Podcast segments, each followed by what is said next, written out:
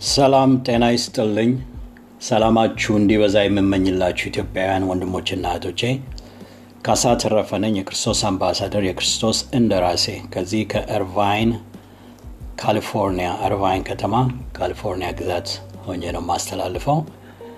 የዛሬው ትምህርታችን ከማቴዎስ ወንጌል ላይ ነው የምንማረው። ማቴዎስ ወንጌል ከምዕራፍ 14 ላይ ከ23 እስከ 33 ነው ምንባቡ። እሱን ታሪኩን በሙሉ እንድታገኙት ብታነቡት ደስ ይለኛል። ግን ትምህርቴ የሚያተኩረው ከቁጥር 28 እስከ 31 ያለው ላይ ነው።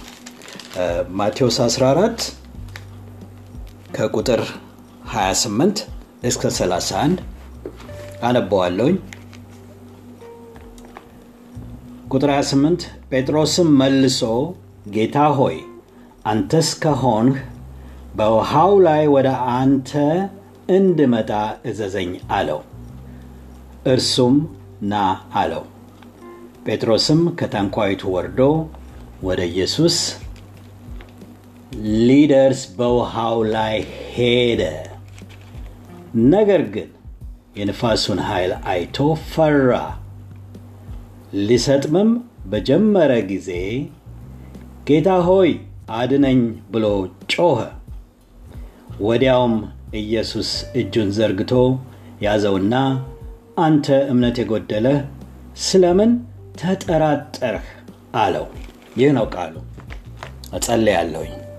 ጌታዊ ዛሬ ደግሞ አብረን የምንካፈለውን ቃል ወደ ሕይወታችን መንፈስ ቅዱስ በሚገባን መንገድ እንዲተረጉሙልን በሚገባን መንገድ እንዲያስተምረን በሚገባንና መኖር በምንችለው ሕይወት ላይ እንዲያለማምደን እጸልያለሁ በጌታ በኢየሱስ ክርስቶስ ስም አሜን። ሰላማችሁ ይብዛ። ዛሬ አርስቴ በእኔ በኩል ባለፈው እንደጀመርኩት ሰላምና መረጋጋት፣ ብርታትና ጥንካሬ፣ ጥበብና ማስተዋል እነዚህ ሁሉ እንግዲህ በትምህርቴ title አርዕስት መሰረት ጥበብ ወይም በእንግሊዝኛ wisdom 101 102 103 ይቅርታ 103 ተቀርጾ በቴክኒክ ጉዳይ miss አድርጌዋለሁኝ። 104 ደግሞ ትናንትና በስራ schedule አልቀረጽኩትም። የዛሬውን 105 ብዬ ነው title የማደርገው። 105 ተብሎ ነው አርስት የሚሰጠው እና ባለፉት miss ያረኳቸውን ትምህርቶች ውስጥ ወደኋላ አልመለስም። የዛሬ እግዚአብሔር የሰጠኝን የዛሬውን ትኩሱ መና ነው። መና ወዲያው ነው የሚበላው የነበረው። እግዚአብሔር ሲነግራቸው እንደውም ለነገ አታሳድር ይላቸው ነበረ። ስለዚህ የትላንቱን ሳይሆን ዛሬ ፍሬሽ ትኩስ ትምህርት ነው እና ለእኔ ትኩስ እንደተማርኩ ለእናንተ ትኩሱን ነው የማስተላልፈው። ብርታትና ጥንካሬ የሚለው ላይ ነው ዛሬ የማስተምረው። እንግዲህ እንዳልኳችሁ አንብቡት። ኢየሱስ በውሃ ላይ ተራመደ። አፈታሪክ ይመስላል። ነገር ግን የመልእክቱ ለጴጥሮስ ከዛም ለእኔ አሁንም ለእናንተ ትልቅን በእንግሊዝኛው ከሬጅ የሚባለውን ነው ዛሬ የማስተምረው። ለእኛ ብርታትና ጥንካሬ በምናልፍባቸው ነገሮች ውስጥ ባለፈው እንዳልኩት አንዱ የከሬጅ ትርጉም አንደኛ ከሚያስፈራን ነገር ውስጥ ማድረግ መቻል። በህይወታችን የሚያስፈሩ ነገሮች ውሳኔዎች ሊሆኑ ይችላሉ። የምናልፍበት ግን አልችለውም የሚሉ ነገሮች በሙሉ ወይም ደግሞ በፍርሃት ምክንያት ከፍርሃት እስክንወጣ ድረስ ማድረግ ያቃተን ጉዳይ እና የላይፍ ጉዳይ የህይወት ጉዳይ ነው ማወራው ሊሆን ይችላል ወይም ደግሞ በጉዳትና በሀዘናችን መሃል በጥንካሬና በብርታት መወጣት ነበረ ትርጉሙ የሚለው። ይህንን ደግሞ ባለፉት ሁለት ትምህርቶች እግዚአብሔር ያበረታናል። ከጠየቅነው የመበርቻውን መንገድ ያሳየናል። በጸሎት እንጠይቀዋለን፣ ከሱም እንሰማለን የሚለውን ነበር ያስተላለፍኩት። ዛሬ ደግሞ የጴጥሮስ ትምህርት ለእኔ ትምህርት የሆነኝ ከቃሉ እንደሰማ ነው ብርታትን ያገኘው መጀመሪያ አንተ ከሆንክ ኢየሱስ ከሆንክ ና በለኝ አለ። እርግጠኛ መሆን ፈለገ። በጸሎታችን እንደዛ ነው ምንጠይቀው ይሄ ካንተ ከሆነ እግዚአብሔር ልታሳልፈኝ ከወድድክ በዚህ በማልፍበት ሁኔታ ብርታት ጥንካሬ ያስፈልገኛል። ፍርሃቴ እንዲወገድልኝ አንተ ታደርጋለህ። አንተ ከሆንክ የምትሰማኝ በልጅ በኢየሱስ ክርስቶስ ስም ጠይቄሃለሁ። በዚህ ነገር አሳልፈኝ አበርታኝ ስንለው ልክ ጴጥሮስ ብርታት ተሰማው ይላል። ጌታ ኢየሱስ መሆኑን ሲያውቅ ከታንኳይት ውስጥ ዘሎ ወጣ። ለአእምሮ የሚከብድ ነው። ልክ ከኢየሱስ ያደረገውን ለማድረግ ድፍረት ተሰማው ተራመደ ይላል ቃሉ ደግሞ። ወደ ኢየሱስ ከታንኳይቱ ወርዶ ወደ ኢየሱስ ሊደርስ በውሃው ላይ ሄደ ይላል። ሊደርስ ወደ ኢየሱስ ነው የመጣው። ወደ ሌላ ቦታ አልሄደም። እሱ መሆኑን አመነ። ወደ self help teaching አልሄደም። ወደ ራስን በዚህ ትረዳለ አንድ ምንድነው መንገዶች ሰባት መንገዶች ራስን የምትረዳበት አይደለም ያለው። አንተ ነህ ሆይ ጌታ ሆይ በዚህ ውስጥ የምታሳልፈኝ? አበርታኝ። አንተ ከሆንክ ጥራኝ ብሎ ተራመደ።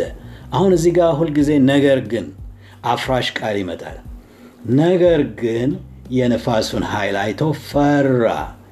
ሊሰጥምም በጀመረ ጊዜ። እንግዲህ አሁን ምንድን ነው የሆነው? ዙሪያውን ከኢየሱስ ላይ አእምሮውን አሳቡን አይኑን ወደ ማዕበሉ ንፋሱ በበረታ ጊዜ ይላል። ለእኔ ይሄ ጸሎት ጀምሬ እየጸለይኩኝ እየጠየቅኩኝ ነገር ግን ሁኔታዎች ዞር ብዬ ሳያቸው እንደገና የበረቱ ሊመስሉኝ ይችላሉ። የሚያታግሉ ነገሮች በዙሪያ የበለጠ ሊታዩኝ ይችላሉ።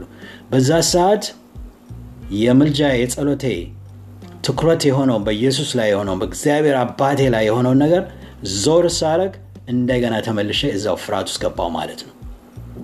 ተመልሼ የሚያታግለኝ ፍርሃት በማንኛውም ቻለንጅ መውጣት ከምችልበት የኢየሱስ መንገድ ዞር አልኩኝ ማለት ነው። ወገኖች ሆይ እንደገና ደስ የሚለው ነገር ግን ጴጥሮስ ጌታ ሆይ አድነኝ ብሎ ጮኸ ነው የሚለው ቃሉ።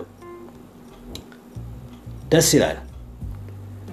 ወደ ኢየሱስ ነው የተጣራው እዛ ቦታ እየሰመጠ ወይኔ ጉዴ እያለ ቢሰምጥ ኖሮ ውሃው ወደ አንገቱ ወደ ፊቱ እየሄደ ያው የፈራው መስመጥ ይሆንለት ነበር ይሆንበት ነበር። ግን ጌታ ሆይ አድነኝ። ስለዚህ ማለት በሁኔታው ስናልፍና እየጸለይን አሁንም ደግሞ እነዚህ ነገሮች እንደገና ሲያታግሉን አሁንም ጌታ ሆይ ድረስልኝ አድነኝ አውጣኝ ብለን በድጋሚ መጸለይ በድጋሚ መጠየቅ። ዛሬ አንድ ቃል በሁለተኛ ጊዜ ስጸልይ ጠዋት የመጣልኝ ነበር። ተስፋን የሰጠ የታመነ ነው የሚል ነገር ነው ለራሴ ዛሬ ይዤ የወጣሁት። እና በብዙ ነገር እግዚአብሔር ተስፋ ሰጥቶኛል በህይወቴ እና እነዛ ተስፋዎች ደግሞ ከሰው የተሰጡ ተስፋ አይደሉም። ከትምህርት ያገኘዋቸው ተስፋ አይደሉም። ከራሱ ከእግዚአብሔር እኔና ቤተሰቤን ከሚንከባከብ እግዚአብሔር ያገኘው ተስፋ ስለሆነ ዛሬ እንደገና በሚያታግለኝ ነገር አንተ ተስፋ የሰጠኝ የታመንክነ አንተ እንደገና እርዳኝ ነው ምለው እኔ። ለእናንተም ይሄን እመኛለሁ ወንድሞችና እህቶች ወይ አድነኝ ብሎ ጮኸ ወደ ኢየሱስ እጁን ዘርግቶ ያዘውና ይላል።